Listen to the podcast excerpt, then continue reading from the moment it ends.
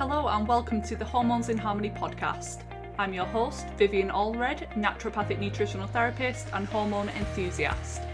If you want to learn how to rebalance your female hormones, regulate your menstrual cycle and reclaim your vitality, then you are in the right place. Each week I will be delving into different conditions such as P C O S, endometriosis, infertility, hypothyroidism, acne and hair loss. Stay tuned for interviews with expert guests, Q and A's and solo episodes that are all intended to help you move from hormonal chaos to hormonal harmony. If you'd like to submit a question for me to answer on the podcast, then you can email them to hormonesinharmony at gmail dot com. The information shared on this podcast is intended for educational purposes only and is not designed to replace the advice of your health practitioner. That said, let's get into today's episode. Hi, welcome back. So today my guest is Scott Falsgren, who is a health coach, blogger, podcaster, health writer and advocate. He is the editor and founder of better health guy dot com, where he shares his twenty-three year journey through the world of Lyme disease, mold and the myriad of factors that chronic, chronic health also often entails. His podcast, Better Health Guy Blogcast, interviews many of the leaders in the field and is available on his website, better health guy dot com, YouTube, iTunes, Google Play, Stitcher, Spotify, all the usual places. He has been interviewed on numerous podcasts and has lectured on his recovery from chronic illness at, at conferences and on several, several online summits. And he's written for the Townsend and other publication. He's the co-founder of the Forum of Integrative Medicine, which hosts an annual conference bringing together some of the top integrative practitioners to share tools for treating complex chronic illness.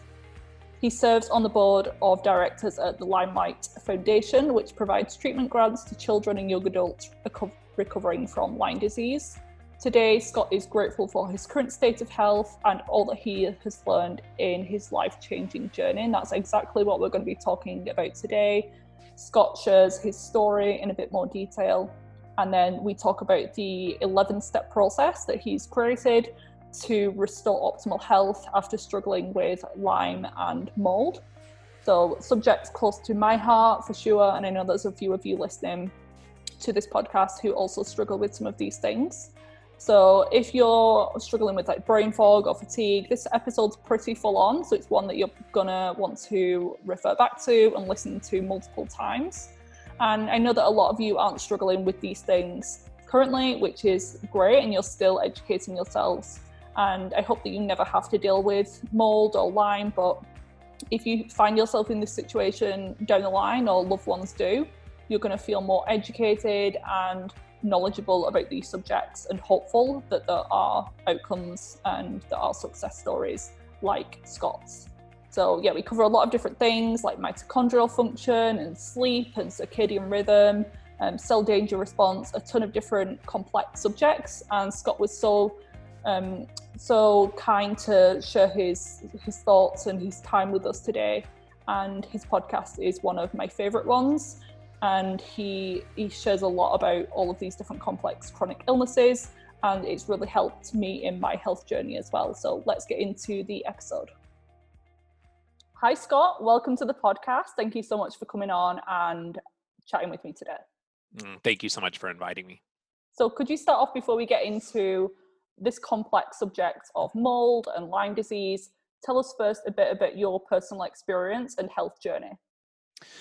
Yeah, so my story started in nineteen ninety-seven, so it's been a while now, and I was in Northern California. I, um, over the course of a weekend, started off with what felt like a very significant flu, but it wasn't a normal flu. I had these weird burning sensations throughout my entire body, um, so at the time, it felt like a flu times one hundred.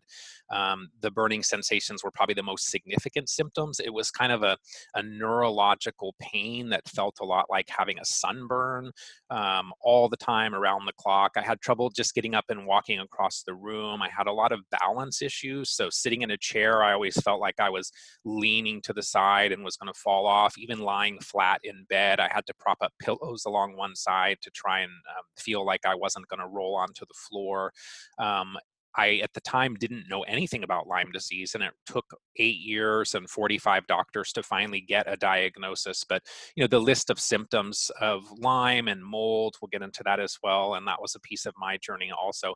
Um, you know, there, there's hundreds of symptoms of these, and so I had the difficulty walking and the balance issue, but I also had blurred vision, I had floaters and lines and squiggles in my visual field, I had a low-grade fever that lasted for over a year, um, joint pain, lots of gastrointestinal issues, nausea, um, lots of cognitive issues as well, so brain fog, memory loss, um, muscle spasms, numbness and tingling. I had this strange motor-like tapping sensation in my left foot that felt like there was a car engine kind of running there all the time. I could feel this tapping, um, very fatigued. I had tremors, muscle pain, muscle twitching or fasciculations, neck and back pain, um, air hunger, this weird kind of crawling sensation of something kind of crawling under the skin. And then I was light sensitive and sound sensitive. And of course, all of this heightens anxiety and depression and O C D and all of those kinds of things. And so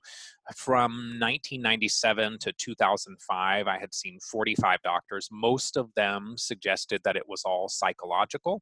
Um, I did get a diagnosis at the time of chronic fatigue syndrome and a diagnosis of fibromyalgia. I had one practitioner that suggested exploring uh, multiple sclerosis with a neurologist. Um, and this was, you know, twenty-three years ago. And so we didn't really have Google. The only thing I could find about chronic fatigue syndrome online was that some people seem to recover after a decade. Um, that didn't seem very hopeful to me. And so that was not my personality to wait and see.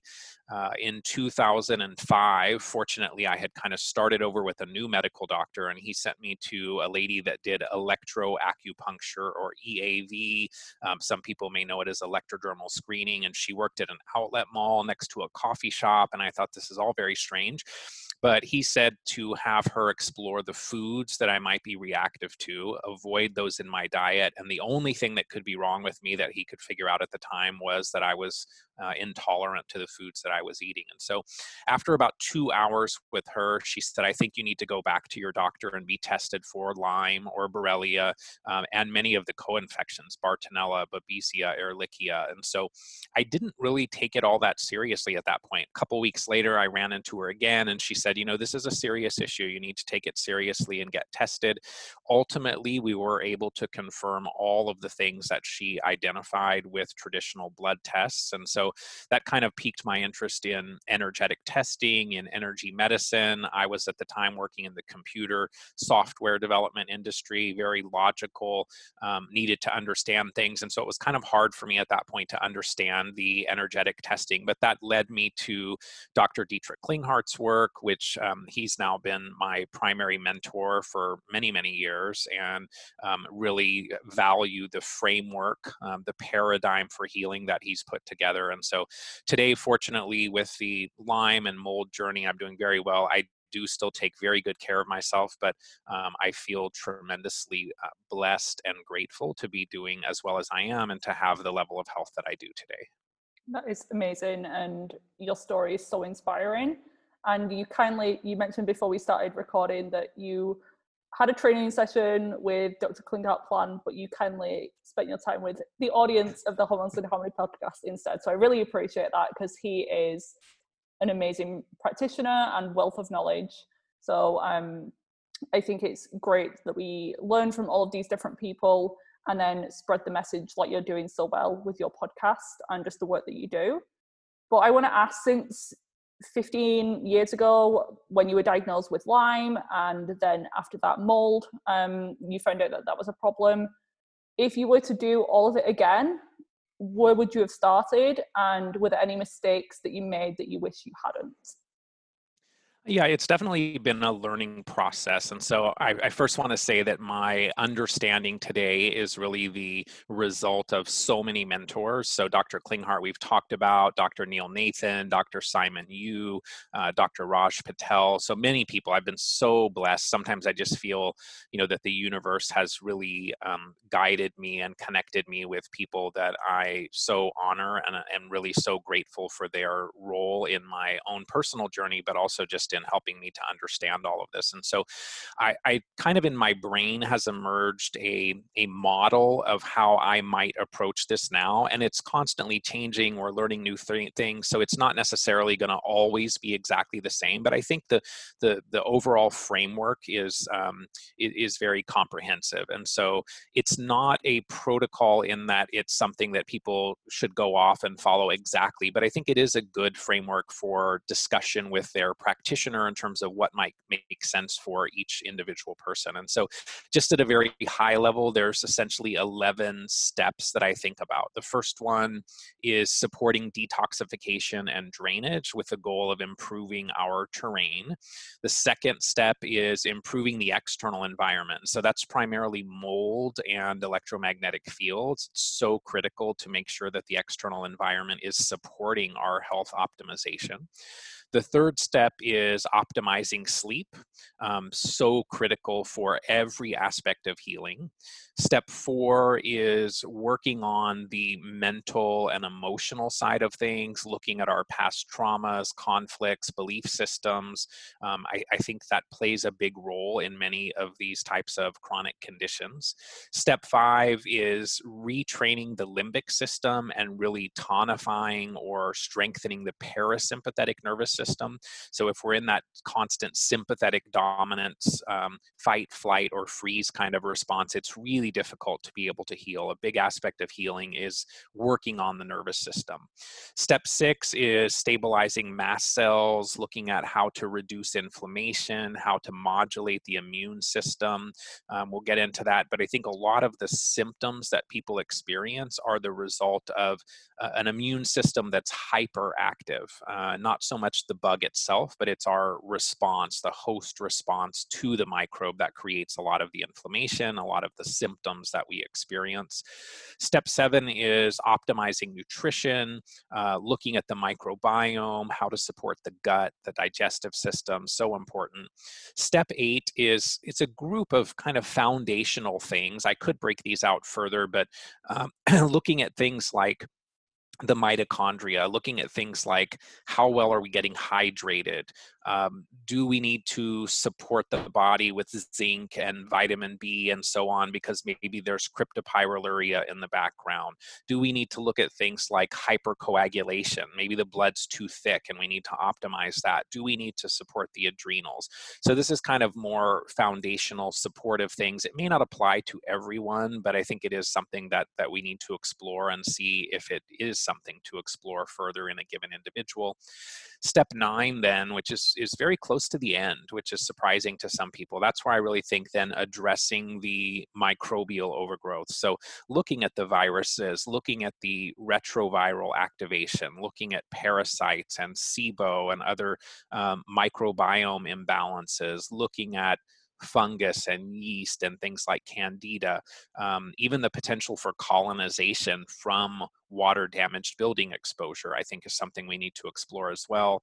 Looking at Lyme and co-infections. And then once we've worked through the majority of kind of this microbial burden and getting it down, then some people need to also look at potentially doing things to reduce biofilm that can be protecting these microbes as well. So I see that um, kind of towards the end. It's usually not something you want to do too early as it can, you know, release more microbes and more toxins into the system and really trigger some inflammation.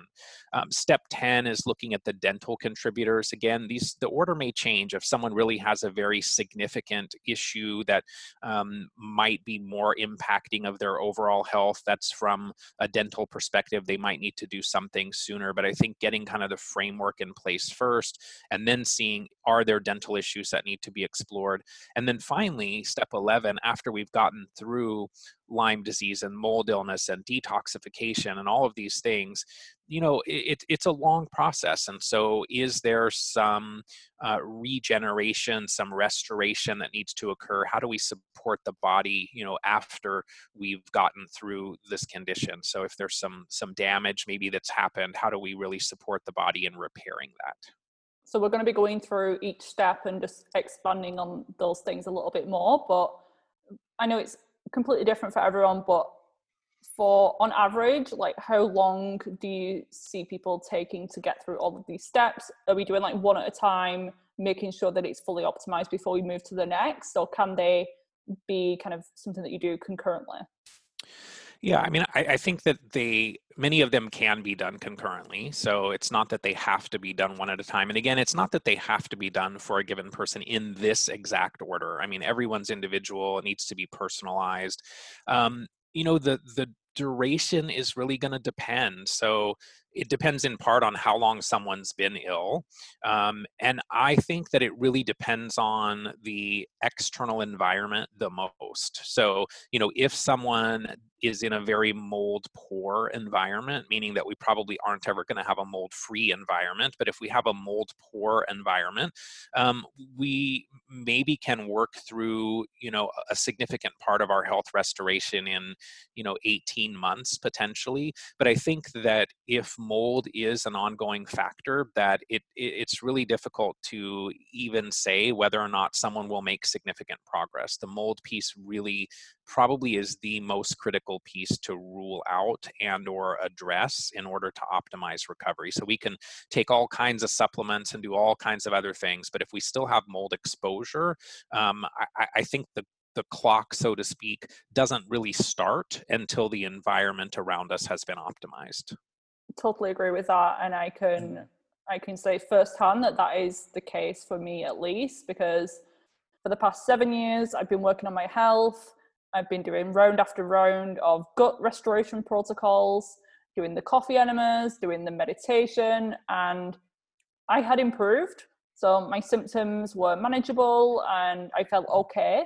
Um, but I in order to be okay, I'd need to spend hundreds of pounds every month on these supplements. I'd need to be super strict with my diet, low histamine, not stray away from that at all. And then I started to realize, okay, this isn't normal. I'm just kind of managing symptoms and I'm still not dealing with the root cause. So it wasn't until the end of last year that I started hearing about mold all over the place, like popping up in webinars and podcasts. And I was like, what is this mold situation? And then I think I knew intuitively that it was a factor for me. I think you just know sometimes when you hear about things multiple times. I did the test. My mycotoxin urine panel lit up like a Christmas tree. And I said to you again before we started recording that I've been in my new home. I was planning on moving anyway, but it just came at the perfect time that I could then move. And three, two, three weeks in, my brain fog had completely gone. But there's obviously a lot of work to do um, in terms of mast cell activation syndrome type symptoms. I know that's going to take a while, but that's a really positive sign that I'm on the right track. And I was very careful not to like cross-contaminate, and that can make you very anxious.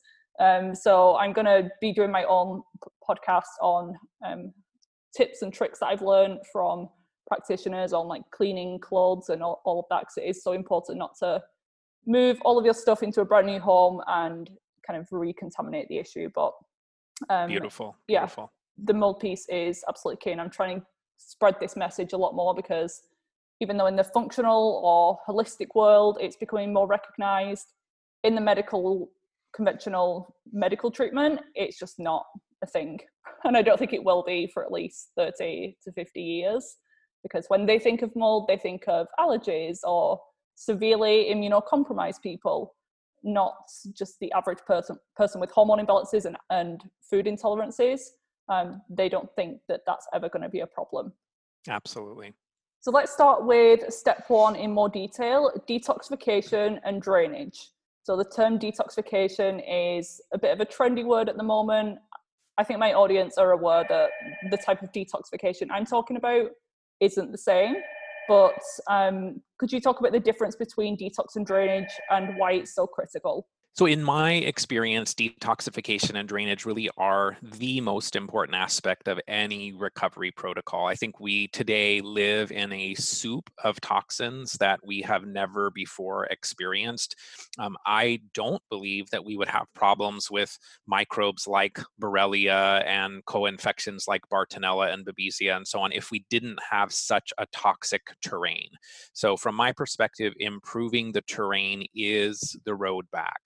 If we look at things like candida, like parasites, um, those can be present in the body in part to actually protect us from heavy metals. So they can concentrate heavy metals, which is protective, but at the same time, um, you know, we may not want them there long term. So detoxification really is an indirect antimicrobial strategy. If we get rid of the toxins, we don't then need these microbes to come in, like, again, candida and parasites, in order to protect us from heavy metals, for example.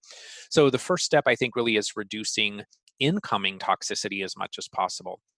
If we look at things like personal care products, like scented products, laundry detergents, um, looking at the ways that we can best get pure air, pure food, and pure water, um, we need to think about the potentials of all of those toxins that we're introducing into the body as well, from other things like um, breast implants or metal implants potentially in the body as well. So for me, uh, detoxification is really primarily about binders.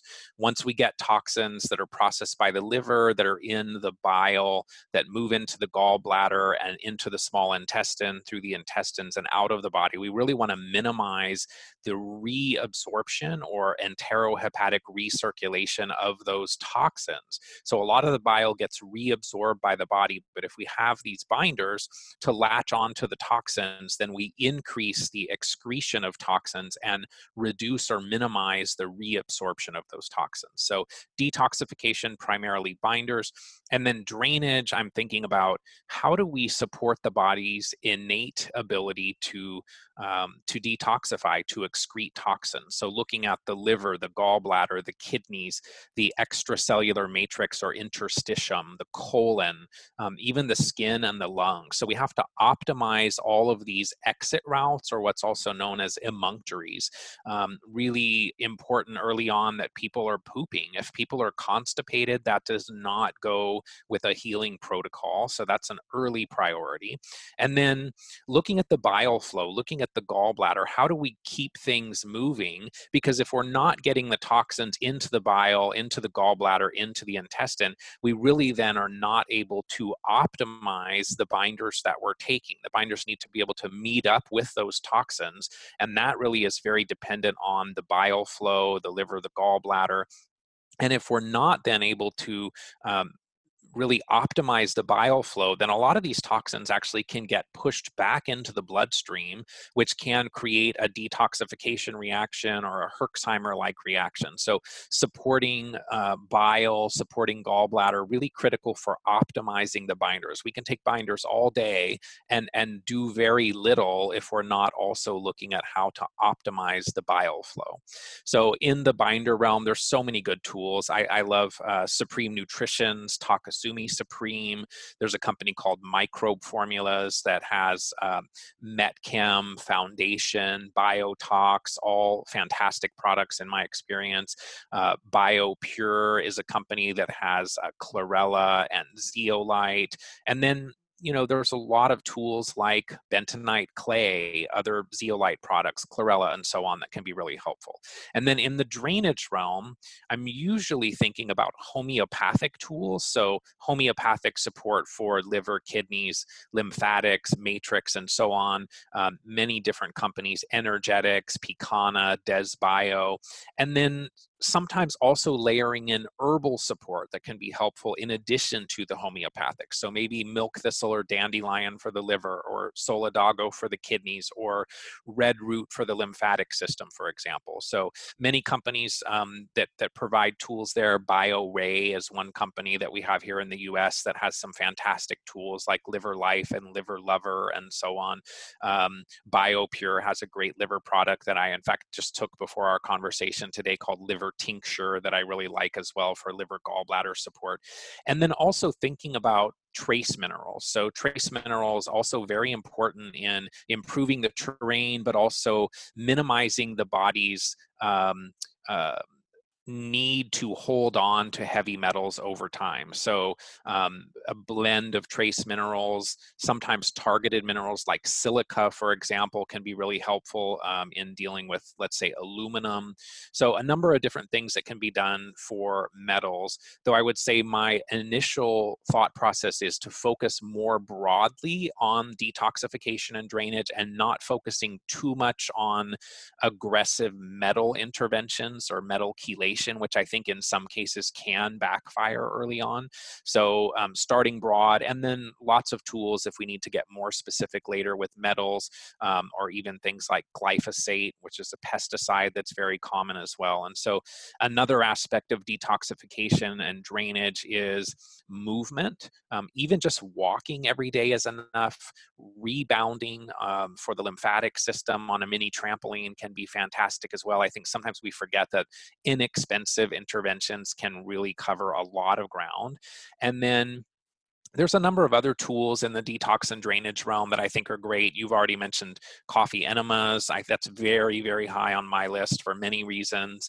Um, colon hydrotherapy, castor oil uh, packs that you can put over the liver, the abdomen, for example. The ionic foot baths is something that I do regularly as well.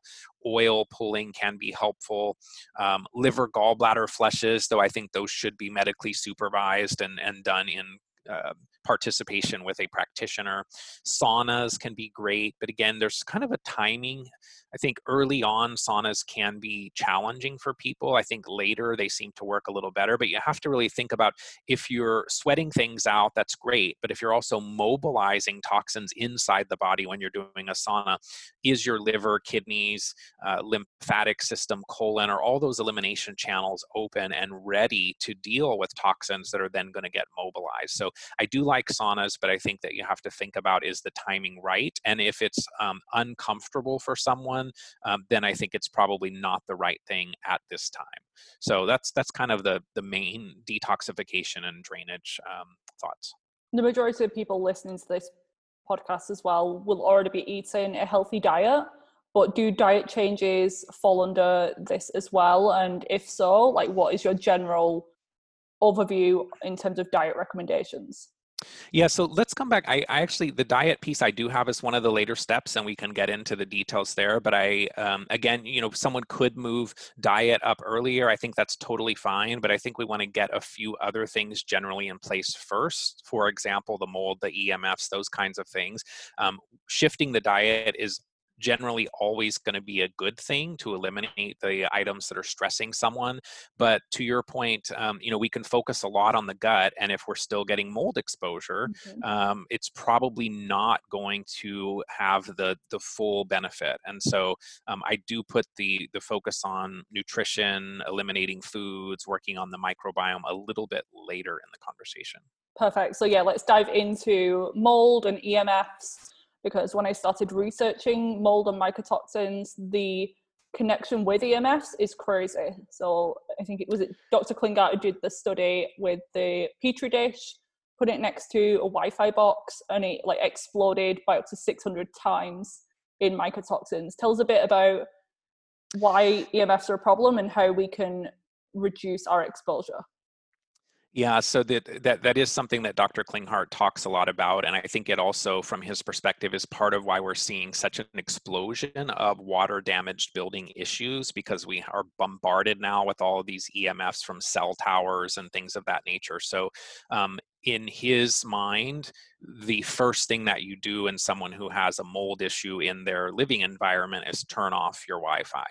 And so when we're looking at mold and E M Fs, I think the first thing is, our internal environment will only ever be as good or as healthy as our external environment. So it's really why so many people today are sick. It's the external environment that's become so toxic. So we can take supplements all day long, but if that external environment in our home, in our school, in our workplace, um, if those are our kryptonite, then we will never again regain our superhero status. So it's so critical. First, mold, um, I think is um, one of the biggest players in the soup of stressors that we're exposed to. So water damaged buildings. Um, I think for many people with Lyme disease, that mold is often more important than chasing the Lyme microbes and co-infections and things of that nature. There is generally, in someone who has chronic Lyme disease, particularly if they're not responding to treatment, there's usually a significant mold exposure somewhere in their history. It doesn't have to be now. It can be the place they lived a year ago or three years ago or five years ago that's still impacting them.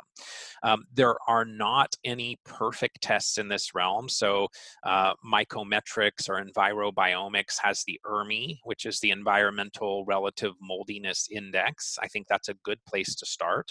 Um, and then you can actually convert that to what's called the HERTSMI two score, which is something that was uh, put forward by Doctor Richie Shoemaker, which also gives us some insight about the environment.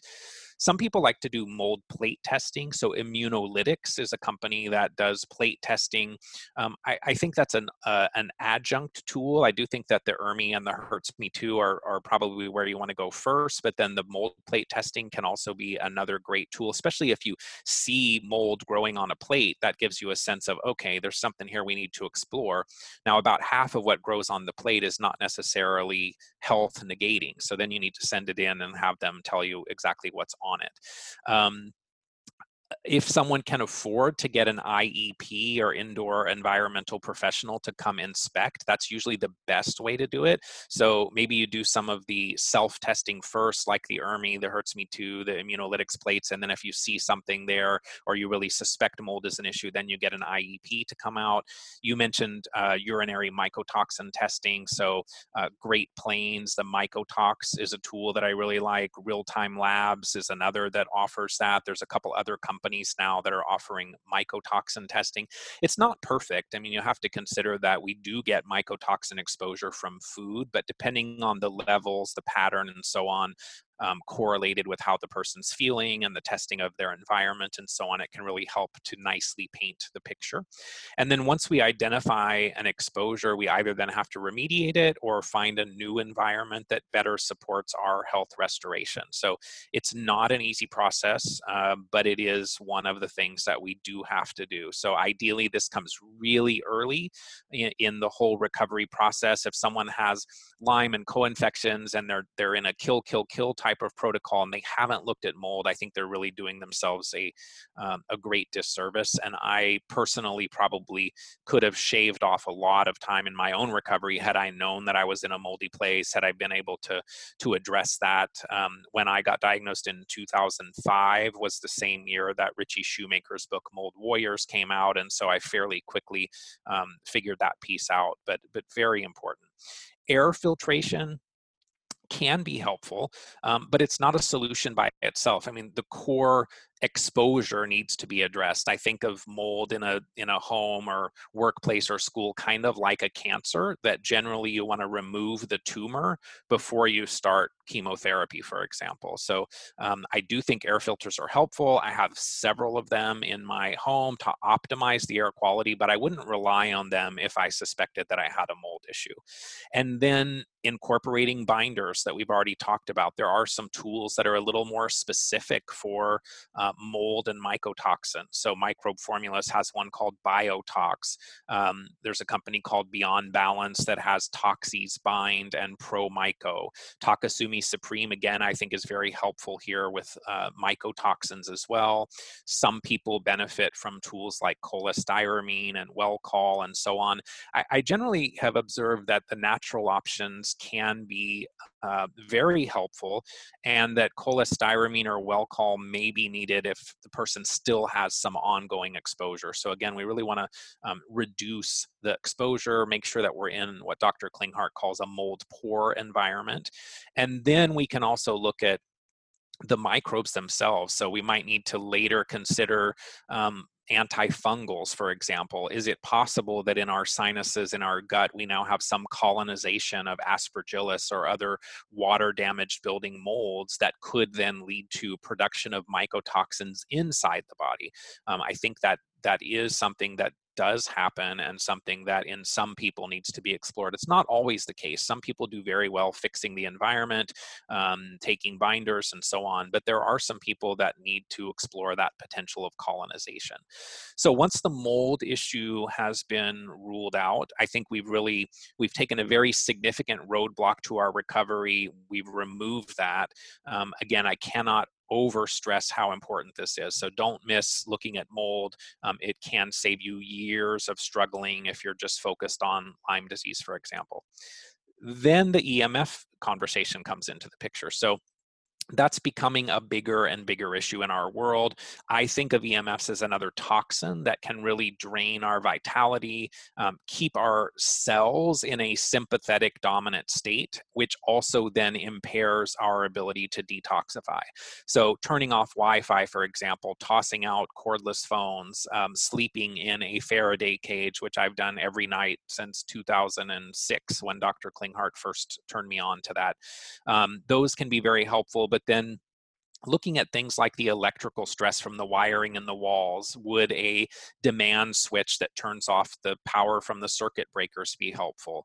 Um, measuring our body voltage in our sleep location and then reducing that. So reducing E M F exposure also very critical. More important to, to really focus on this at nighttime while we're sleeping. We're going to get some exposure during the daytime, but really um, creating that sleep sanctuary.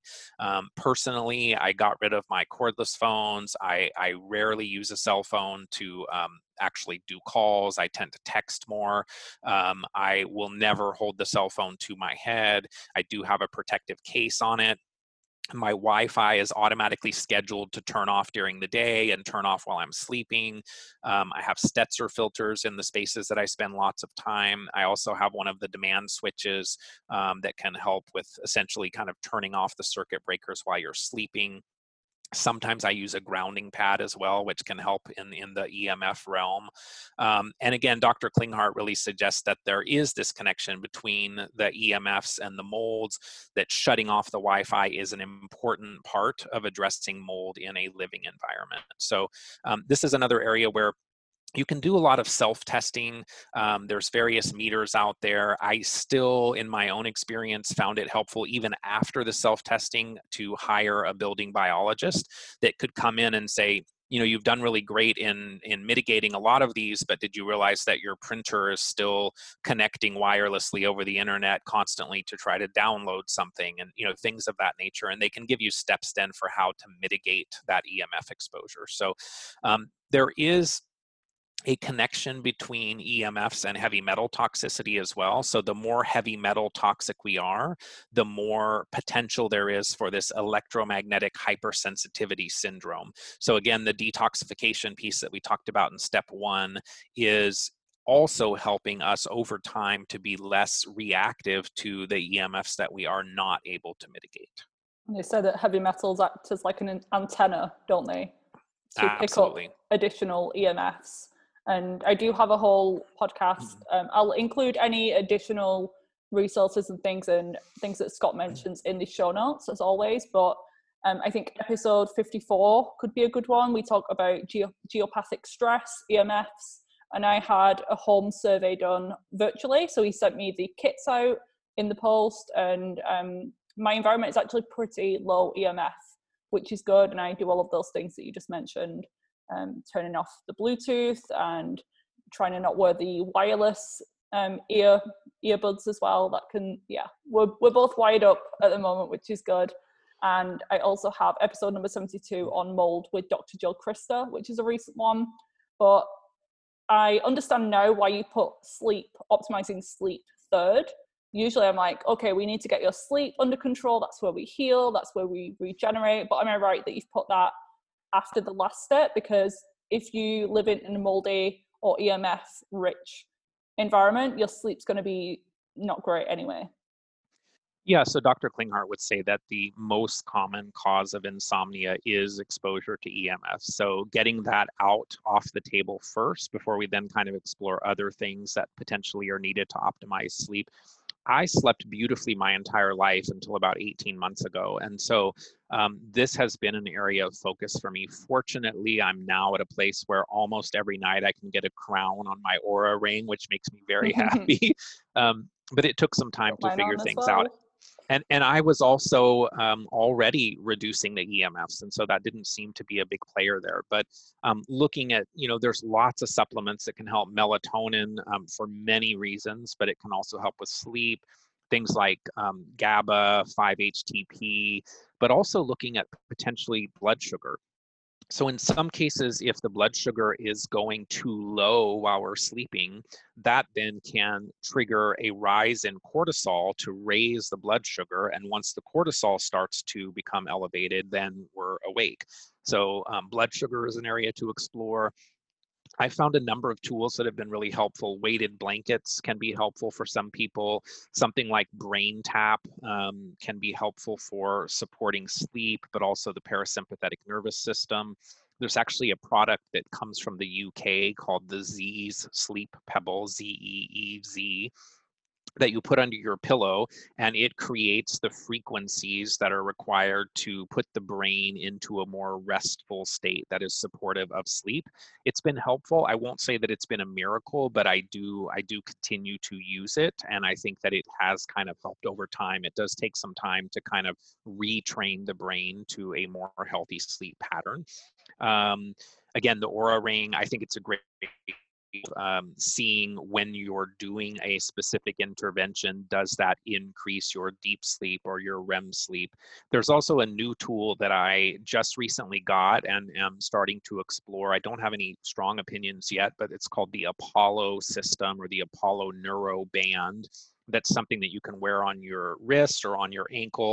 It has a vibration, and they also have some sleep programs and meditation programs and energizing programs and things of that nature.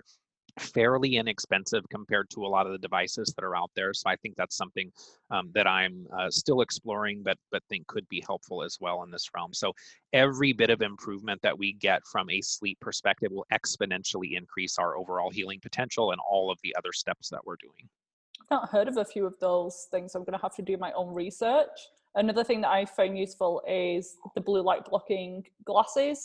Um, so filtering those out. Ideally, we should be limiting our T V and electronic use anyway, but if someone can't do that for whatever reason, then the blue light glasses can be really useful. Um, step four, you mention mental and emotional health. By this, do you mean kind of not what we've been told, it's all in your head? What do you mean by, is it like working on some of the underlying beliefs and traumas?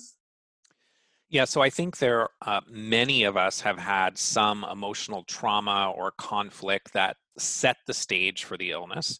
But I also think that many of us were so invalidated by the medical community, by the medical system, that we've been told it's in our head, that our problem is not real, uh, maybe invalidated by our family. And that process of going through the illness itself creates a trauma. So whether the, the trauma was before or the result of, I think we then have to explore um, dealing with that trauma on a mental, emotional level in order to maximize our health outcomes. So we all have some emotional issues to work through. Um, accepting that does not mean that the illness is all in our head, but the mental, emotional aspects of it do play a role in the development of physical illnesses.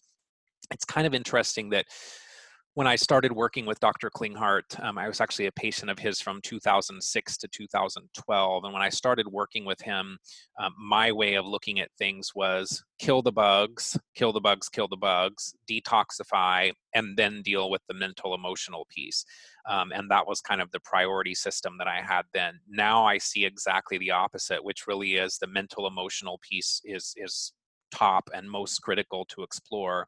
Um, and then the detoxification piece, certainly critical from a um, physical perspective, and then the microbial piece last. So it's been interesting in kind of following him how my uh, perspective really completely shifted from what it once was. I think in the Lyme community, many people are type A overachiever perfectionists, um, some some people um, don't necessarily feel they deserve to be well. So I think we have to look at what are those messages that we're playing? Um, uh, what are we thinking in terms of our deserving wellness? Um, and then cultivating healthy relationships and eliminating toxic people, finding every way to experience joy, which is difficult when you're going through a chronic illness. But we really want to do everything we can to find joy, to not identify with the illness. So it, it is a part of our experience, but it is not who we are. Um, in Doctor Klinghardt's five levels of healing model, this is really third level, um, the mental, emotional piece. And so shifts that we can make there are very powerful and cascade downward into the first and second level, which is the more physical body and the energy body. Um, so we really get a lot of benefit from doing work here. So some of the tools that could be helpful might include things like E M D R, which is an eye movement uh, system, applied psychoneurobiology, which is Doctor Klinghardt's system, um, psychokinesiology, also Doctor Klinghardt's system, E F T, or emotional freedom technique, which is a tapping system, emotion code is another one that can be great. And for people that are just wanting to kind of explore this and find some, some tools that will empower them to work on this on their own, Amy Shear Um, has written a fantastic book. Um, she's actually written several books, but in this realm, How to Heal Yourself When No One Else Can is a fantastic resource that kind of gives you actual exercises that you can go through to help deal with this emotional, mental aspect of illness. Something that does tie into this as well and takes us on to step five is retraining the limbic system. So kind of that reptilian part of the brain, that fight and flight mode. And personally for me, struggling with mast cell activation type symptoms and multiple food sensitivities, when I learned about D N R S, so dynamic retraining neural system, or the opposite dynamic way neural retraining system. Yep, yeah, that one. Um, yep. When I first learned about that, I was like, this is the answer. This is like perfect for what I'm going through, and reading the testimonials as like page after page. And I downloaded the course and went through the course. But I find it really difficult to stick with because it yeah. requires dedication and patience, and at least an hour, ideally, every single day for about six months. I think I did a week, but I was really struggling with it. And yeah. I'm thinking kind of like, I'm doing well without, is it worth trying to persevere with? Or is it, do you find it being um, necessary for overcoming some of these problems? Or do you think just getting out of the moldy environment, working on detox could be enough? It's kind of like oh, a selfish question for me. Yeah, so I've done D N R S. I did it seven months, an hour a day. So I know the process well. I do think that it's worth it. I do think that of any single intervention that I've seen that come towards what I would call a miracle in terms of people's recovery, in terms of their ability to expand their food choices, to not be reactive to their environment, and so on. Um, it has been phenomenal um, for people that that stick to it. Does that mean it works for everybody? No. Um, the timing is also important. So, you know, Doctor Neil Nathan talks about using D N R S very early on in those people that cannot you know, cannot even take charcoal or chlorella. They just react to everything. And so he might use it early on to expand the treatment options that he can use in a given patient. Um, however, most of the time, you want to use D N R S to reset or recalibrate or reboot the alarm center in the brain. So if we're looking at the limbic system, the hypothalamus, the hippocampus, the amygdala, and so on, it is this kind of feeling reactive part of the brain, the alarm center, so to speak. It's really controlling the immune system, our hormones, the autonomic nervous system, which controls so much, digestion and blood pressure and heart rate and all of those things. Um, so I think that we often need to do something in this realm. Um, there are a number of tools emerging here. So D N R S is not the only one for people who uh, just do not resonate with it. Um, I do think that we, generally speaking, want to make our tigers no longer tigers, so to speak. So if mold was a tiger and it was a real issue, when we're doing D N R S, we want to have addressed the mold issue. We want to have remediated. We want to have moved. We want to do what we need to do to, to make the tiger no longer a tiger. And then what's happening is, now maybe the mold issue, for example, is not significant. It's more like a kitten walking outside the window. But when your limbic system sees it, it reacts as though it's a tiger. And so you're using D N R S to essentially reboot and recalibrate this um, alarm center or perception of what is safe versus not safe. And so there's so many things that can lead to limbic system impairment. This can be mold, I think, is a very common one. It can be chemicals or pesticides or microbes or physical, mental, emotional trauma, and so on. Um, but I, I think it is the piece of the puzzle that many people will benefit from. Um, there are other tools that uh, BrainTap, for example, is one that I mentioned, that's a head headset that you wear that has um, sound and light uh, and a visor with light as well. Um, one of the um, uh, practitioners that I work with uh, will say that D N R S is kind of like driver seat limbic system work, and BrainTap is more like passenger seat limbic system work. So it doesn't require as much cognitive involvement. You're putting it on, you're kind of listening to a program. I don't think it does exactly the same thing, but I think people do um, oftentimes get a lot of benefit from something like BrainTap as well. So um, if D N R S is not the right tool for someone, BrainTap, frequency-specific microcurrent, there's other tools that are, that are really emerging.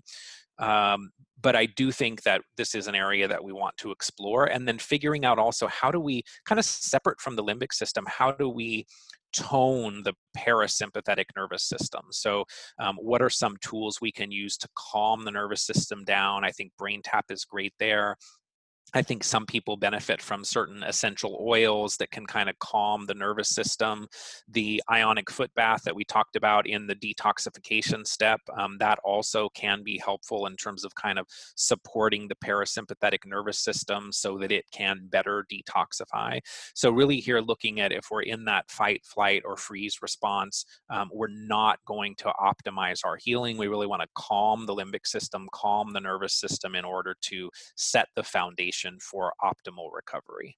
And I am taking inspiration from it and taking aspects and doing things like gratitude and deep breathing and changing my mindset around mold and all of that, because at the start I was like very hyper vigilant not to be exposed, but I've learned that you can't be completely free of mold, and I liked your mo- low mold environment, not a zero mold environment. That's yeah, really- and just Just to add to that, you know, D N R S itself, um, and I took the five-day retreat with Annie Hopper. It is an hour a day minimum.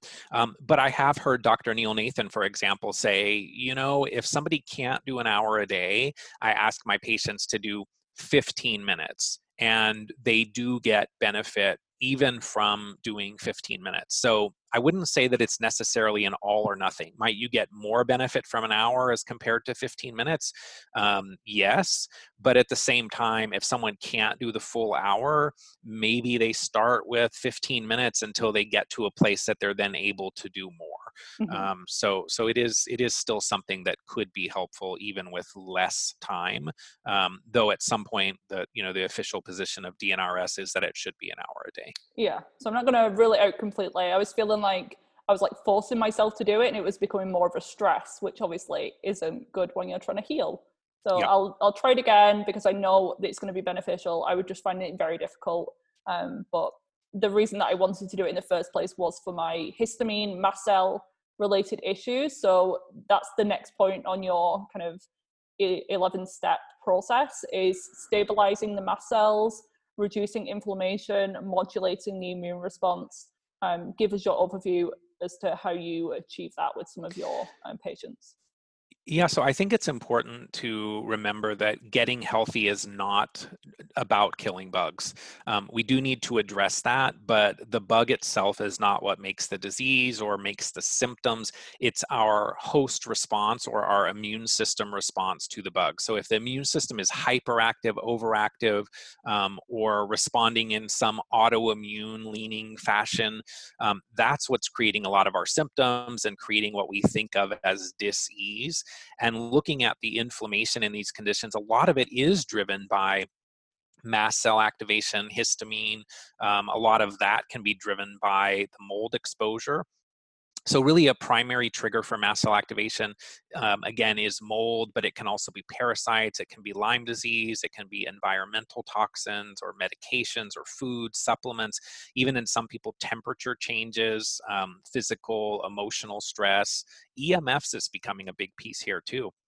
And I think that down the road, we will better understand the impact of E M Fs in terms of the uh, mast cell activation. So Doctor Theo, Theoharides, um, he has said that just being in the presence of a cell phone will activate the mast cells ten times, um, which to me was um, a, a, a big revelation that, that the E M Fs really do play a big role. So we need to minimize all of these exposures.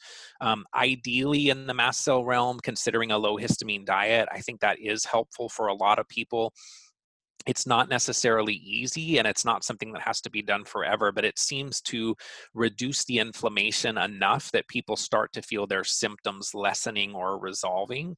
And so uh, things that we maybe thought were healthy at one point, like kombucha or avocados or bone broth or fermented foods, may not be the ideal things for somebody that's dealing with mast cell activation and histamine. So um, dialing in the diet piece, often very important.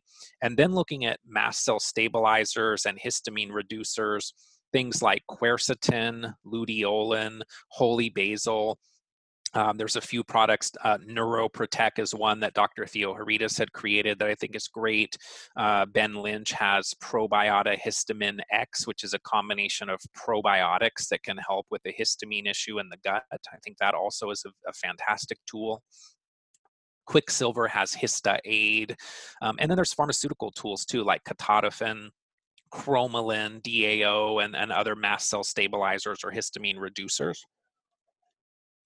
And treating the mast cell activation, really, I think it does lead to a notable shift in how people feel. So at the same time that we're doing mast cell stabilization, histamine-related issues, working to remove or minimize the underlying triggers is really critical for longer-term improvement. So some of the other tools that maybe are helpful in this realm, low-dose naltrexone could be a, a, a tool that could be helpful. Low-dose immunotherapy from Doctor Ty Vincent. Peptides are emerging here in the immune modulation realm, so the thymosins, for example. Homeopathy can be very helpful. And then remembering that getting well is not always about boosting the immune system, that sometimes that can actually make things worse. It's about modulating, it's about calming, and it's about really integrating with our microbes in a more healthy way. I don't know if there's any like science-backed data out there, but do you have any um, information about like T H one, T H two balance when it comes to mold and Lyme? Like which arm of yeah, the so... immune system tends to be most affected? Yeah, so in most cases, T H two is dominant. Um, so we're more allergic, more autoimmune, more mast cell. Um, T H one is generally under functioning, and T H one is the side of the immune system that's really working on dealing with the pathogens. So we have all of these overreactions because of the T H two dominance and not enough surveillance or management of the microbes because T H one is under functioning. And so we want to work to modulate that as well. Again, that's where the peptides, uh, thymosin alpha one, thymosin beta four, things like that are emerging as tools that can be really helpful there. But other things as well, transfer factors, for example, can also be very helpful. So step seven is optimizing nutrition, microbiome, and gut health. I think in the, again, holistic functional medicine world, we're taught start with the gut. This is the most important part. But now we know that if someone has mold in their environment, chronic stress, traumas, then the gut health is not going to improve um, too much. You mentioned a little bit about diet previously, but um, give us your overview on these subjects. Yeah, so, so much of the immune system comes from the gut. And if we have leaky gut, we're also triggering more of that immune dysregulation, more mast cell reactions that we just covered. So I think first we need to remove all of the triggering foods. In my opinion, gluten is non-negotiable. It's not healthy for anyone dealing with a chronic illness. So I think that's out.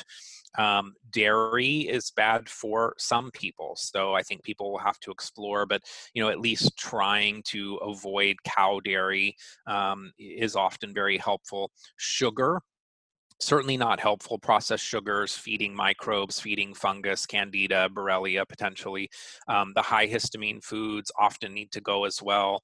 It really does need to be individualized, um, but the goal is to stop triggering so much inflammation.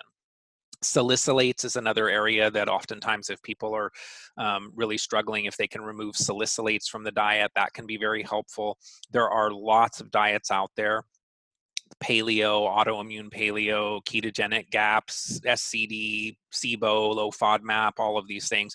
Um, I have seen people fairly consistently do well with low histamine combined with, you know, avoiding gluten and often dairy as well. Um, and then what we are consuming should be highly nutrient dense. So healthy fats, healthy proteins. I'm a big fan of a power shake every day. So high quality protein, collagen, fiber, phospholipids, healthy fats, chia seeds, those types of things in some organic nut milk. Um, for me, that's been fantastic. And then looking also at um, what are we doing to support the microbiome? So I really like Megaspore Biotic. It's been a great tool here. It seems to be well tolerated even in mast cell activation, even in SIBO. Um, it not only provides these keystone strains to optimize our microbial diversity, but it also can help with the immune modulation side of things, with the inflammation, with kind of calming down the immune system, um, and helping with leaky gut. So tools like Megaspore Biotic can be great. Oral B P C one fifty-seven, which is a peptide, has been emerging over the past couple years, can be really helpful for optimizing the gut as well. Doctor Zach Bush has a great tool. It used to be called Restore. It's now called Ion Gut Health that can also help with um, really optimizing the, the gut and dealing with intestinal hyperpermeability. So lots of tools. Um, but again, I do think that we want to make sure that we're also addressing the mold piece, because if we still are dealing with constantly inhaling mold and the potential colonization, it's going to be difficult for traditional functional medicine, G I focused approaches to really work until we've also addressed the mold aspect of it. Step eight is a bit of a com combination of mitochondrial support, hydration, cryptopyroluria, coagul coagulation and adrenals. Could you tell us a bit more about these? Yeah, so this is an area, again, everything may not apply here, but I think it is worth exploring. So in the past couple of years, looking at the mitochondria has been an area of interest for me. We really need this cellular energy, or A T P, in order to detox and function and repair. Um, I do like red light therapy in this realm. So something like um, the Juve or the Red Juvenator, there's a number of tools out there, can be really helpful for supporting the mitochondria. Co Q ten even, um, N A D is another tool that's emerging in various forms that I think can be very helpful. We have to be a little careful though in the mitochondrial realm that the cell danger response concept or model, um, A T P is the danger signal in that model. So if we're doing something to create more A T P when we're still in a cell danger response because of mold exposure, for example, um, we then potentially are making that cell danger response even worse. So there's a timing aspect of mitochondrial support, and then also introducing things in a way that's slow and low and methodical and not doing things too heavy-handedly. That's also important. Hydration is a big issue. Everyone that I've talked to with Lyme and mold drinks a lot, pees a lot, still feels dehydrated. And so structuring the water, adding some electrolytes, adding trace minerals, putting a pinch of sea salt, those can all be great. There's other products and waters that are out there that I've been exploring um, that could also be helpful from a hydration realm. Doctor Klinghardt has talked about cryptopyroluria for probably fifteen years now. Um, he and I have written a couple articles on that. And so if someone has cryptopyroluria, essentially they're peeing out their zinc and B vitamins that are important for the immune system. So You then have an immune system where the white blood cells are not working properly. He calls it an army with no bullets. So supporting the body with zinc and B six and other cofactors, omega six and so on, can be helpful in providing a foundation for the immune system. Again, you have to go slow. You have to start low. We don't want to trigger a release of metals and create more inflammation and more mast cell and all of those other things. So it's always a, a marathon, not a sprint. And I've found over the years that sometimes the more aggressive interventions leave more collateral damage, and that a slow and low and gentle approach is often uh, better, or, or said differently, that sometimes the body responds better to a nudge than a kick in the face. Um, so very important to think about. We don't always need to be too aggressive in what we're doing. Hypercoagulation, another area that's very critical, and um, I, I will be having more information about this up on my site very soon. It's been a key issue for me. I think it's a very common issue for people that are dealing with chronic infections, with metals, with mold, and so on. Um, this is where the blood is, is really thicker than ideal, that there's this hyperviscosity aspect to it um, that can lead to all kinds of problems and also make the overall protocol not nearly as effective. So there are ways to test and treat and monitor, um, usually with different enzymes like lumbrokinase or natokinase or serapeptase. Um, in some cases, pharmaceuticals like heparin and Lovenox may be worth exploring with a doctor as well. And then the adrenals, I mean, we've, we've heard about adrenal fatigue for a long time. Um, Um, I think a lot of the times the adrenals are fatigued because a lot of these other stressors that we're dealing with, the toxins, the microbes, all of that. So I, I don't think that supporting the adrenals is necessarily the absolute key to recovery. But I do think that if the, bo if the body has been fighting, um, we can exhaust our adrenals, and then supporting it in some way, particularly with herbs, um, adaptogens. Uh, BioRay has a product called Loving Energy that I really like. Holy basil is another one that can be fantastic here, and also support the adrenals, support the mast cell issue, is uh, mildly antimicrobial. So holy basil, I think, checks a lot of boxes, including in in this realm of supporting the adrenals. I love that too. It's one of my favorite herbs, and you can even get that in tea form. So even if you don't want to pop another supplement, have a nice um, cup of tea just to give you some additional benefits and hydration at the same time. Step nine is what everyone's been waiting for, and a lot of people start here. So they do a lab test, they find the problem, they're like, great, let's kill, kill, kill. As you said, that is um, probably going to be a mistake and the wrong thing to do for the majority of people. So how do we support the body in overcoming some of these microbial overgrowths? Do you think with Lyme in particular, mold's a little bit different, do you feel like Lyme or Borrelia um, is something that you can eradicate for good? Or is it just about building your body up so that it's strong enough to keep it at bay? Yeah, so, you know, we've talked a lot about the fact that killing the bug is not really the road back to health recovery. So that's in part why I put it very intentionally towards the end. I think we have a tendency as humans, particularly as It's largely type A humans that are dealing with these kinds of conditions, to really want to be aggressive and really kill things.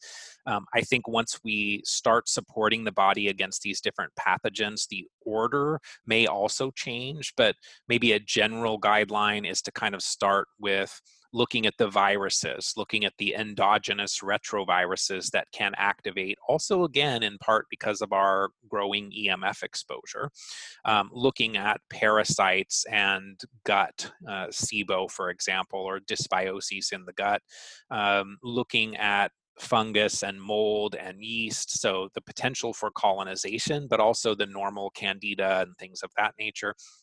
And then Lyme and co-infections I also put towards the end of this microbial step, and then potentially looking at the biofilm aspect as well. So once we've dealt with kind of a large portion or the majority of the microbial burden, do we need to do some work in the biofilm realm to um, get at the more protected organisms so that we have a more sustained recovery? So if we look at each of those, um, the viral piece, very common that people have Epstein-Barr virus or H H V six, herpes zoster plays a big role, um, these endogenous retroviruses that we're talking about as well. So once those those reactivate um, once we have these viruses and endogenous retroviruses stressing the system. I think we need fairly long-term support. I think these are more persistent than some of the other organisms in that we might need to support the viral piece for, you know, a couple of years, but there's a lot of great herbal tools. Uh, BioPure uh, has one called N V or E N V. Um, Cistus tea is another great tool. I mean, I like teas as well. You mentioned holy basil or Tulsi tea. The Cistus tea is a tool that can be really helpful in this viral realm, but also in the fungal realm, in the Borrelia realm, can be very strong. Again, go slow and low. Uh, Beyond Balance has I M N V two and three. There's a bioactive carbon from Microbe Formulas called Foundation that I really like. So it's helping with detoxification, but also helping the body dealing with some of these viral activations. And then lots of substances like sulforaphane or pantothene, uh, selenium, lysine, and also, homeopathic tools can play a role in this realm. So um, Energetics, for example, has Virucord that can be very helpful in helping the body to, to deal with this viral layer.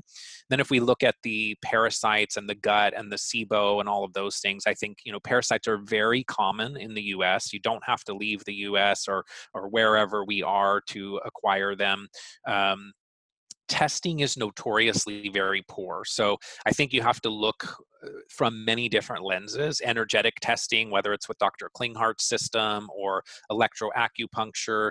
There is a company called Para Wellness Research, which is Doctor Raphael D'Angelo, that I really like. He does um, microscopy looking at stool and urine and finds a very high percentage of samples with some parasites.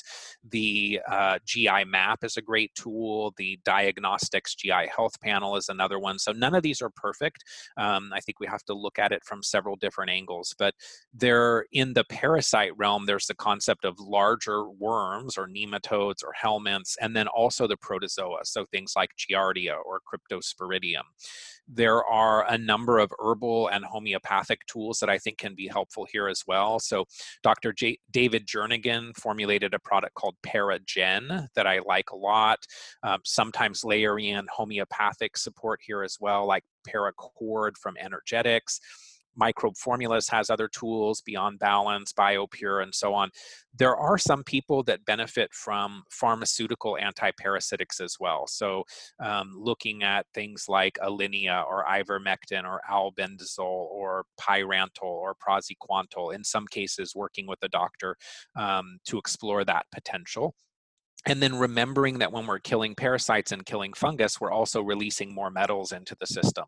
So you don't want to, you know, have stopped step one, which is detox and drainage. You want to keep that running throughout the entire recovery process, and ideally probably for life, because most of us probably didn't have optimized detoxification to start with. So uh, making sure that we're not losing sight of the fact that when we're killing, we also need to make sure the detox focus is really shored up.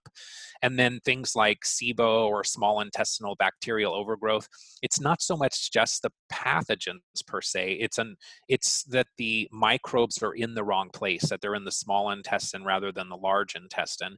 And while microbial strategies are helpful here, the core issue is more neurological. So looking at things like the migrating motor complex, the autonomic nervous system, the vagus nerve, very important. We can also have other types of dysbiosis, such as Clostridia or Proteus, Klebsiella, H. pylori, and so on.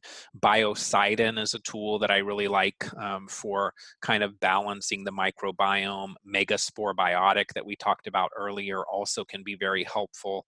If we then kind of move into fungus, yeast, mold, all of that. Um, you know, there is this potential for colonization with Aspergillus from water-damaged buildings.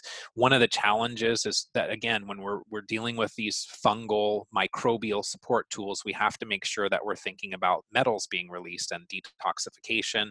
There's a number of tools. Metagenics has a couple of products called Candibactin, A R and B R, uh, Beyond Balance, Byron White, they have tools. There are also some practitioners that like to use pharmaceutical antifungals like nystatin or itraconazole, um, so that the fungal piece, um, another area that we need to explore. And then ultimately we get to Lyme and co-infections. So looking at Borrelia, at Babesia, at Bartonella, looking at the opportunistic microbes as well that maybe you didn't acquire from the tick bite or insect exposure or whatever the source of the exposure was, but maybe they were in the system, they then become more active, um, things like mycoplasma, chlamydia.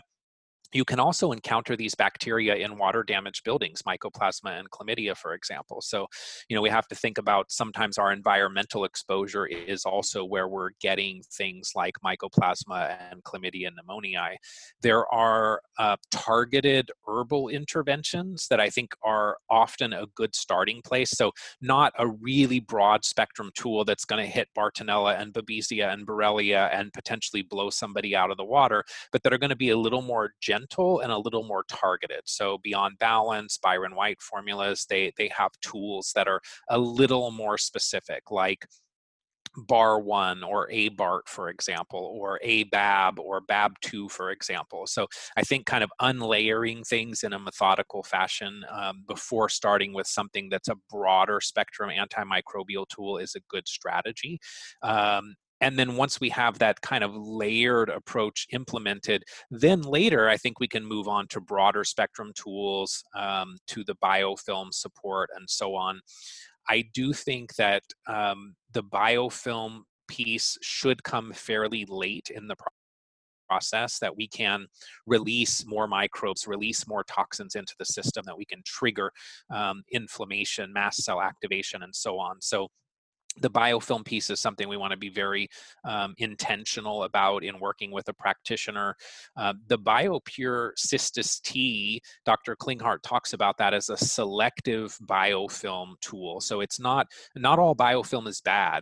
Um, some of it's actually very good and healthy and important for us. And so the Cystis T is one that can help more with these pathogenic biofilms. And then there's a lot of different enzyme products that can be helpful here as well. Again, really important to work with a practitioner on them. They, they can definitely stir things up for people. Um, in general, while I personally did three and a half years of antibiotics in two thousand five, we didn't have a lot of these tools that we have now. If I were kind of starting over, I would certainly go the natural route first. I'm open to some pharmaceuticals that are, you know, shorter duration. I do think that uh, people in some cases will benefit from pharmaceuticals that maybe didn't benefit from natural options. But we also have to think about long-term use of antibiotics potentially creating an environment for more fungal overgrowth, potentially causing problems with the mitochondria. So it's not um, the first place that I think of. And then coming back to your question about, do we get rid of these things or do we just manage them? I think for the most part, with Borrelia, Bartonella, and Babesia, I think we I think we do manage them over our lifetime. I don't think that we eradicate every single organism, but I don't think that that is a message um, of concern. I think that we are already more microbe than human cell. And I think lots of people carry these organisms and don't develop any health challenges from them. Some uh, people like Doctor Zach Bush actually say that they may do some beneficial things for us. So approaching recovery as if it's a battle or a war or we have to kill or eradicate, I, I don't think that that's necessarily the way that we want to approach it. Now, that said, Um, disulfiram is emerging in the Lyme community over the last year or so as a pharmaceutical tool that was originally used sixty plus years ago for alcoholism. And there has been a lot of excitement around its use in Borrelia and even in Babesia um, for being very helpful, including people that have been on it for a period of time, and then uh, even after having relapsed, every time they stopped pharmaceutical antibiotics, were able to do disulfiram and then get off of it and not have a return of symptoms after a long period of time. So there is some thought that that maybe it is um, eradicating potentially Borrelia. It's still something that's being explored and still very early in terms of its use in the Lyme disease realm. But I, I generally am drawn to more herbal tools, so things from BioPure or Doctor Bill Rawls with Vital Plan or Supreme Nutrition, um, Beyond Balance and Byron White formulas I mentioned, Desbio, uh, M A P A Herbals, Research Nutritionals, Nutramedics. I mean, there's so many of these companies out there now that have some really fantastic tools that I think the natural approach is often a very uh, solid place to start. Agreed. And some people may be surprised to see on this on this uh, eleven-step process, dental contributors. So um, why is that so important to consider? And why do you put it so late in the process? Why does that not come near the top? Yeah, so some of my mentors like Doctor Klinghardt and Doctor Simon Yu would generally explore the dental piece very, very early, um, though more recently Doctor Klinghardt has suggested that you at least want to address the retroviral activation, the endogenous retroviral activation, before getting into the dental work. In some cases, it makes the dental work not necessary. In some cases, it makes the recovery um, easier. In, in cases, it makes the likelihood of um, complications from a dental procedure less. And so dealing with some of that retroviral piece um, may make sense uh, before diving into the whole dental piece. I think for some people, there's going to be really obvious, you know, something happened that is dental related that kind of triggered their illness, or there's just some really significant issues that are known that they might need to move this step earlier. But for the most part, um, I, I usually kind of like to do the things we can before something that maybe is a little more invasive. So amalgams, root canals, cavitations, all can be major stressors on the system. I personally had cavitations that were identified by Doctor Simon Yu. I had them surgically addressed seven years ago. Um, I'm glad that I did it. Um, they likely were there for many, many years. I mean, I had my wisdom teeth removed when I was in high school. And so there was probably some low-grade infection that was brewing there that might have actually weakened my system and set the stage for Lyme disease and, you know, all of the things that came with it. Um, but generally speaking, I think the, the dental piece we can explore Explore once we kind of get some other things in place, detox, fix the environment, all of that, change our diet, improve our nutrition, and so on. Amalgams certainly contribute to mercury and every other heavy metals in the system. Um, I think it's important to not only have a biological dentist doing the removal, but also timing these dental procedures. So um, having some uh, collaboration between the dentist and the doctor that's managing the broader care, making sure that it's the right time, that it's not going to kind of um, get the, the direction of the protocol moving in a different direction. Root canals, those can obviously have major implications in the body, impacting organs and associated meridians and so on. Um, all root canals are infections. Um, some people have asked um, or commented or observed that, you know, root canal is the only scenario where we leave a dead body part in the body and, and expect it to not cause a problem. So again, I don't think that means that everybody should run out and get their root canals removed, but I think it is a conversation to have with the doctor, with the dentist, and see, you know, is that potentially something that's suspected as a contributor to someone's current health situation. Cavitations are areas of the jawbone, often from prior tooth extractions. Um, they can occur elsewhere. It doesn't always have to be related to an extraction. And then those with Lyme disease and co-infections can also be at higher risk for dental cavitations. And some of the co-infections, like Bartonella, for example, can play a role in these um, cavitations. So that generally would require some surgical intervention to go in and, and clean them out. I don't feel like we're at a place yet where um, ozone injections or light therapies or things like that can actually address a significant cavitation. And Doctor Klinghardt, his observation has been that most of his chronic Lyme patients do have some cavitations that ultimately need to be addressed. The tonsils can play a role, so um, particularly in people that have had like recurring strep or in kids with pandas, for example, um, sometimes doing things with the tonsils, whether that's uh, cryotherapy in Germany, for example, was one of the things that I did a couple of times.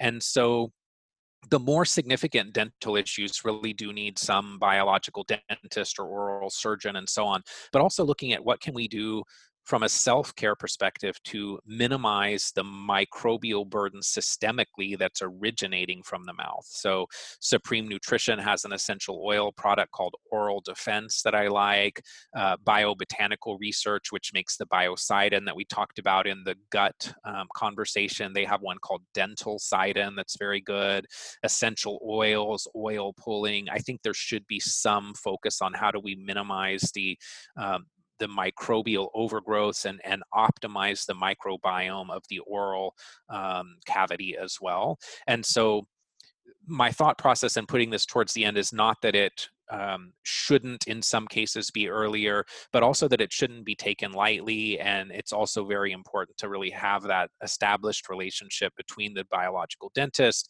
and someone that is guiding your overall care so that you can figure out when the right time is to explore these things. Last but not least, step eleven, which is regeneration and restoration. What exactly do you mean by this?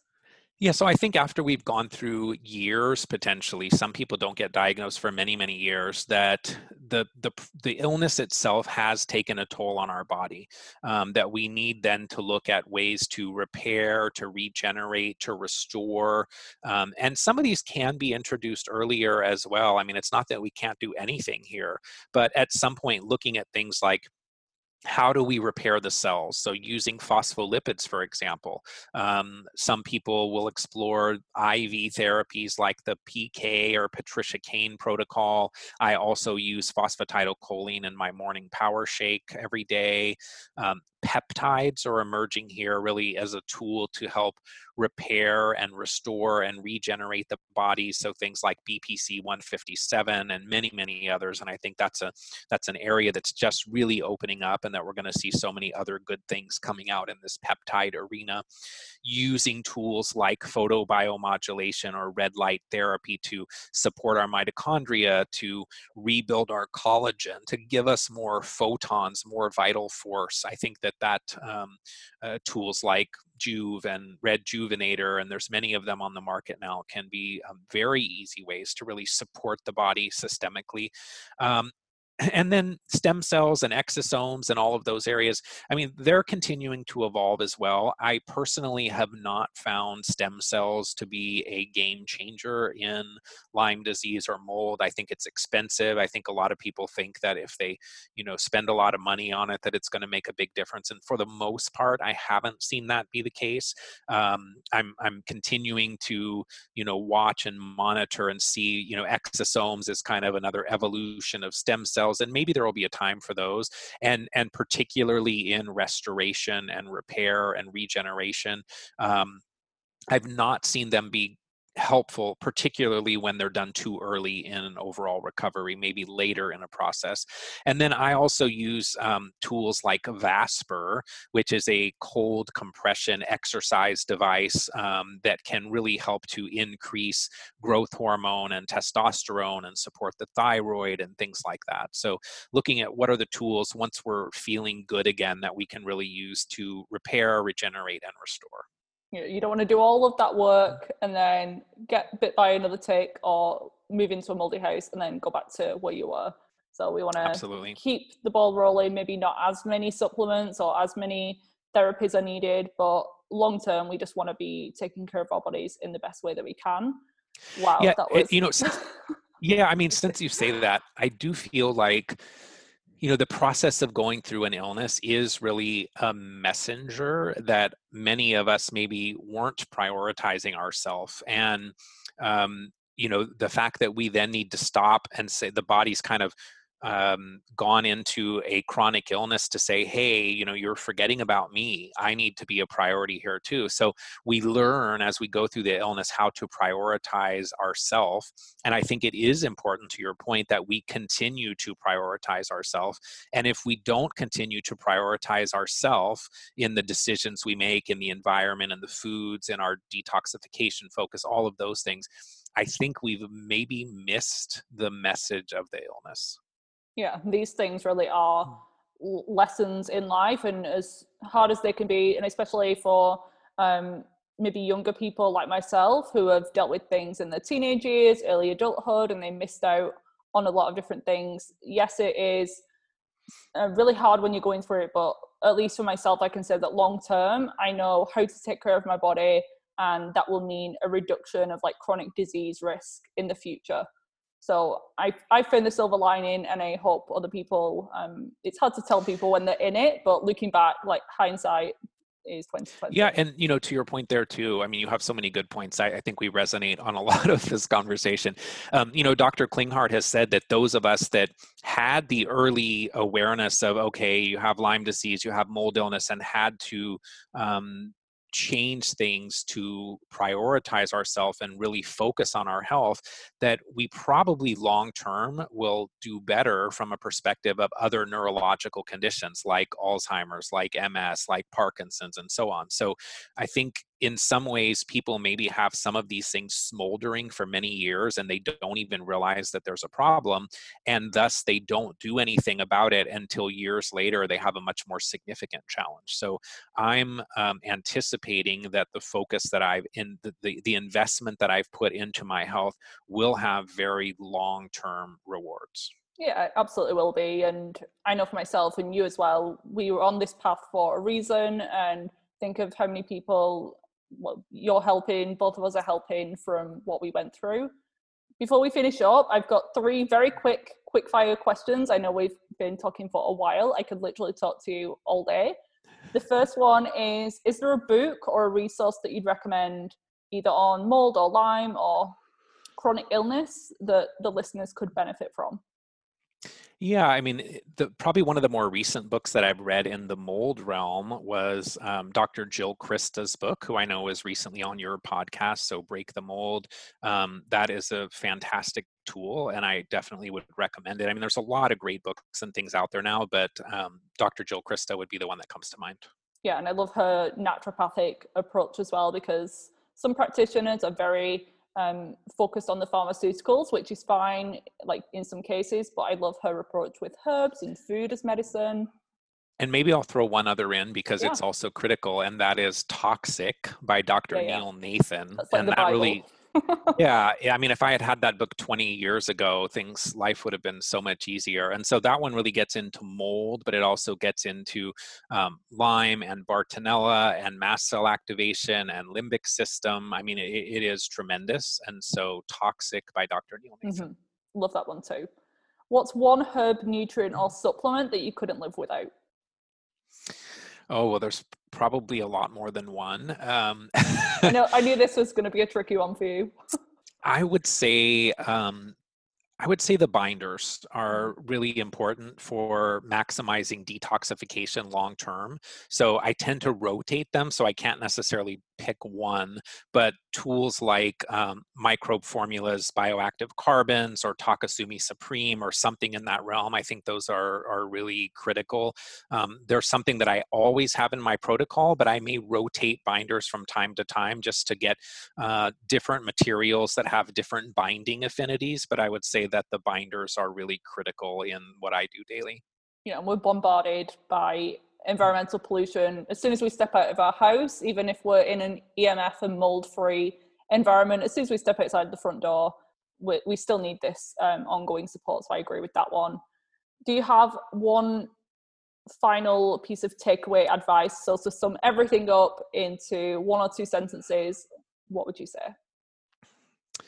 Fix the environment around you so that your internal environment will also become healthier as you continue working through your recovery process. Don't miss the potential that the external environment is the thing that's weighing you down. And if only I knew this seven years ago, that would have saved me a lot of time and money. So Scott, you have been so generous with your time. I really appreciate it. I know how busy you are, and you are saving lives, whether you know it or not, literally and figuratively. Um, your podcast, so I want you to tell people where they can find you and everything, but your podcast has been an amazing resource for me over the past couple of years in educating myself and having my eyes open to all of these different opportunities and therapies. So um, yeah, I want to thank you so much. I know that everyone listening is going to want to find more from you. So could you tell us where they can find you online? You bet. Yeah, so uh, better health guy dot com, all of the podcasts are there. You can find them also on iTunes, Google Play, Stitcher, Spotify, and so on. Um, so better health guy dot com is where you can find me.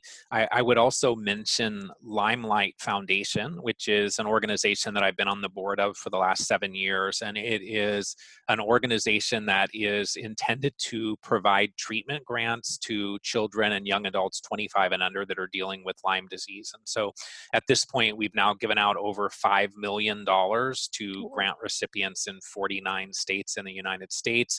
And if someone is listening, um, I know not everybody listening to this show is in the U S, but if someone's listening from the U S and is in need of that kind of support or in a position to support the organization, uh, limelight foundation dot org is where you can learn more information. And I would just say, um, don't lose hope. Don't ever give up. There is so much that's changed in the Lyme disease and mold illness arena in terms of our understanding of these conditions in the last few years. There's new tools, new solutions that are constantly emerging. And so just keep in mind that there is hope. People do get better. And, and that's what I would leave you with. Amazing. Thanks so much, Scott. Thank you. I really hope you enjoyed this episode. If you did and you would love a free copy of my hormone-friendly recipes guide, please leave me a rating and review, and I will email you a copy as a thank you gift. All you need to do is screenshot your rating and review and send it to me at hormones in harmony at gmail dot com. This guide contains delicious gluten, dairy, grain, and refined sugar-free recipes, and all the meals contain specific hormone superfoods. Don't worry, there are no boring salad recipes included. Come and say hi over on Instagram at Viva Natural Health, as I share a ton of free content every day and you can get to know more about me and how I stay hormonally healthy.